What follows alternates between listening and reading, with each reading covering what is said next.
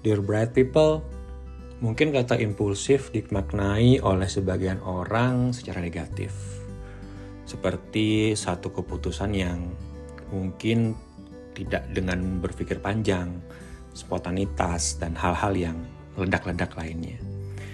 Tapi terkadang impulsif itu dibutuhkan loh untuk mendobrak sebuah tatanan atau kondisi yang mungkin bagi sebanyak orang itu impossible atau tidak mungkin. Yuk bersama saya Dimas P. Muharam kita bahas di Perantau Ilmu.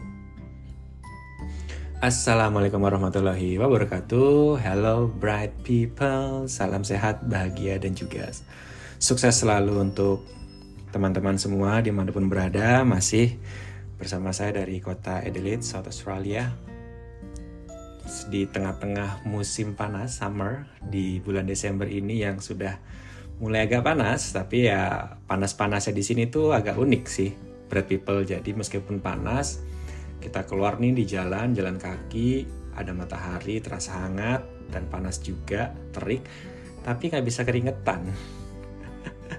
Karena di sini kan udaranya kan kering ya dry. Beda dengan di Indonesia itu yang sangat humid atau lembab jadi kalau udaranya kering, tidak ada kelembapan di sana, itu kita keringatan juga susah karena kan tidak ada uh, humidity yang memicu pori-pori itu untuk mengeluarkan keringat kan gitu. Jadi keringat itu paling cuman ya cuman basah-basah dikit doang gitu. Beda kalau kita di Jakarta itu jalan kaki di trotoar terik hari itu udah wah keringatnya udah gobios ke mana-mana dan baju tuh udah basah kuyup kan ya. Tapi di situ enggak Well, uh, sekarang kita mau ngomongin soal impulsif ya. Kalau saya coba-coba cari definisinya gitu, impulsif ini kan dimaknai dengan sebuah kondisi ketika seseorang itu melakukan sesuatu itu tanpa pikir panjang ya. Misalnya contoh ada orang-orang yang mungkin ketika lihat diskon gitu ya, saya nggak mau bilang kalau ini buat perempuan ya, karena itu uh, sentimen gender banget gitu, karena ya laki-laki pun juga ada yang misalnya lihat diskon langsung uh beli gitu ya. Yang ternyata setelah beli itu ternyata barangnya nggak dibutuhin gitu ya. Dan itu sangat sangat manusiawi banget gitu. Atau apa hal-hal lain yang impulsif yang misalnya um, ketika ada di sebuah keramaian atau apa tuh mungkin ada yang berpikir pengen bikin sensasi dengan teriak-teriak sendiri gitu misalnya kan ya. Tapi itu yang in negative way sih. Tapi kalau misalnya kita pikir-pikir lagi ya impulsif aktivitas itu sebetulnya juga bisa punya dampak positif loh. Terutama untuk orang-orang yang mungkin selama ini tuh ada barrier atau ada hambatan-hambatan di sekitarnya yang mengungkung dia. Atau mungkin ada namanya mental block atau situasi di dalam pemikirannya yang selalu mengatakan bahwa oh kamu nggak mungkin untuk melakukan itu, kamu nggak mungkin untuk melakukan ini. Dan impulsif itu bisa menjadi satu-satu cara untuk menuju inklusif. Nah, if-if-nya ketemu ya. Nah, tapi kita lebih jauhnya begini. Khusus buat teman-teman penyandang disabilitas ya. Kalau dalam situasi normal, dan juga dalam pandangan masyarakat, dan juga dengan stigma yang ada di masyarakat, ya namanya penyandang disabilitas itu apa sih yang dipersepsikan lemah, miskin, tidak mampu, dan hal-hal negatif lainnya lah ya. Meskipun ya sering jadi objek sumbangan. Seperti bilang wah ini para adik-adik kita para ahli surga. Ya amin sih seneng ahli surga. Cuman ternyata uh, secara sosial itu dimaknai dengan orang-orang yang dianggapnya tidak mampu dan hanya bisa untuk dibantu dengan berderma saja gitu loh. Yang padahal penyandang disabilitas juga butuh untuk diberdayakan biar mereka ini mampu dan bisa menghidupi diri mereka sendiri juga. Itu juga bagian dari derma kan tetapi derma dalam hal-hal dalam jalan-jalan yang lebih produktif. Seperti itu, jadi tidak mampu, tidak bisa, dan lain-lainnya. Dan itu pada akhirnya itu juga membentuk pola pikir teman-teman penyandang disabilitas sendiri. Secara sadar atau tidak sadar, tidak sadar secara under consciousness-nya mereka, di bawah sadarnya itu selalu berpikir bahwa ketika ingin melakukan sesuatu, ya saya nggak bisa kan, saya nggak nggak mungkin kan. Contoh sederhana aja deh, misalnya dia butuh pekerjaan, yang nama pekerjaan itu kan apa aja ya, yang penting dia bisa melakukan dan dapat penghasilan. Tetapi sering banget nanya misalnya, ah mas ini lowongan ini disabilitas bisa nggak ya? Karena nggak ada nggak ada tulisannya uh, untuk penyandang disabilitas. Kalau misalnya kita hanya menunggu semua peluang itu yang ada keterangannya hanya untuk penyandang disabilitas itu antara dua. Yang pertama, dia nggak yakin bahwa dia itu bisa melakukan pekerjaan itu. Yang kedua, dia takut bersaing kalau misalnya itu pekerjaan itu atau sebuah peluang itu dibuka untuk umum.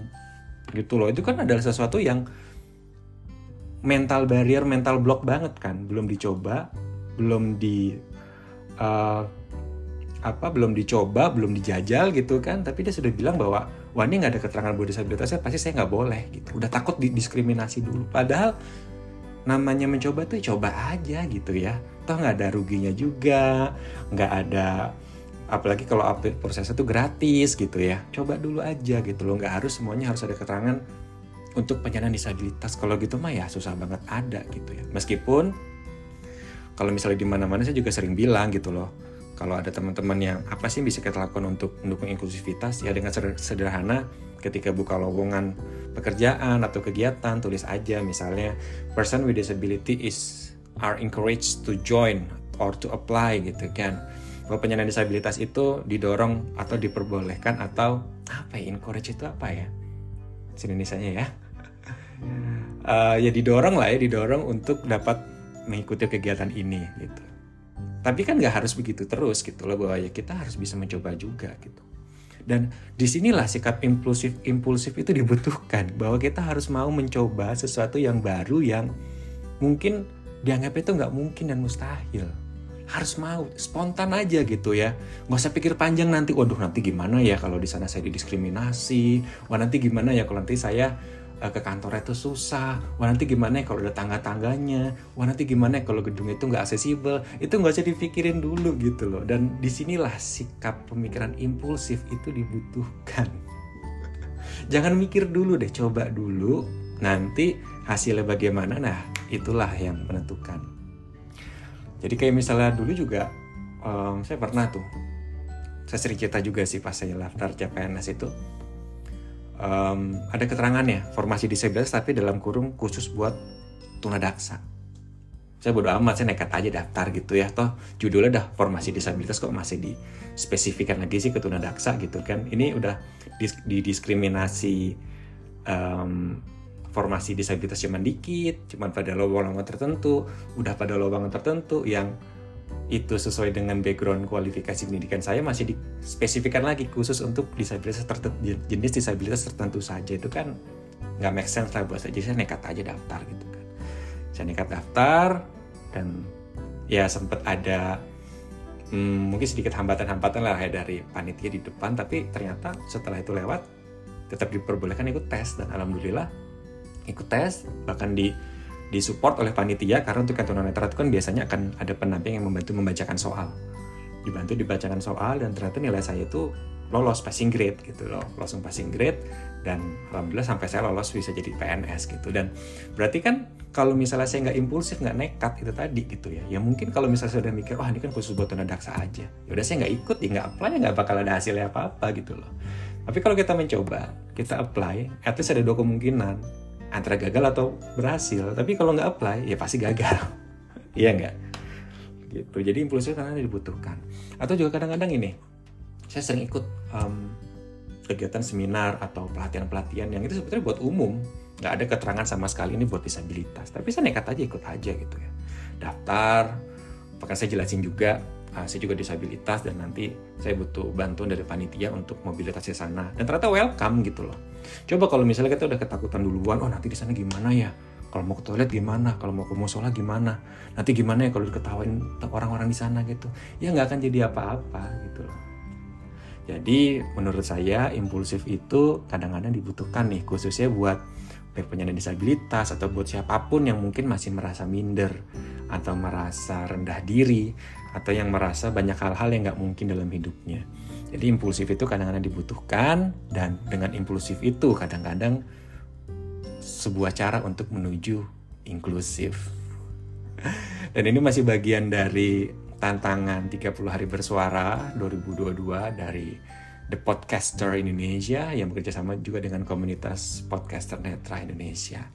Dan jangan kalau misalnya kamu ingin terus dapat update dari podcast perantau ilmu, jangan lupa untuk di uh, follow perantau ilmu ketika aja di search perantau ilmu, baik itu di Spotify, Apple Podcast, Google Podcast, Anchor atau yang lainnya.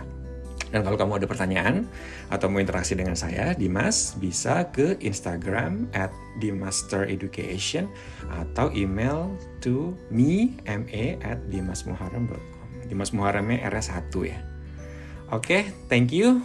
Dimas is signing out and see ya.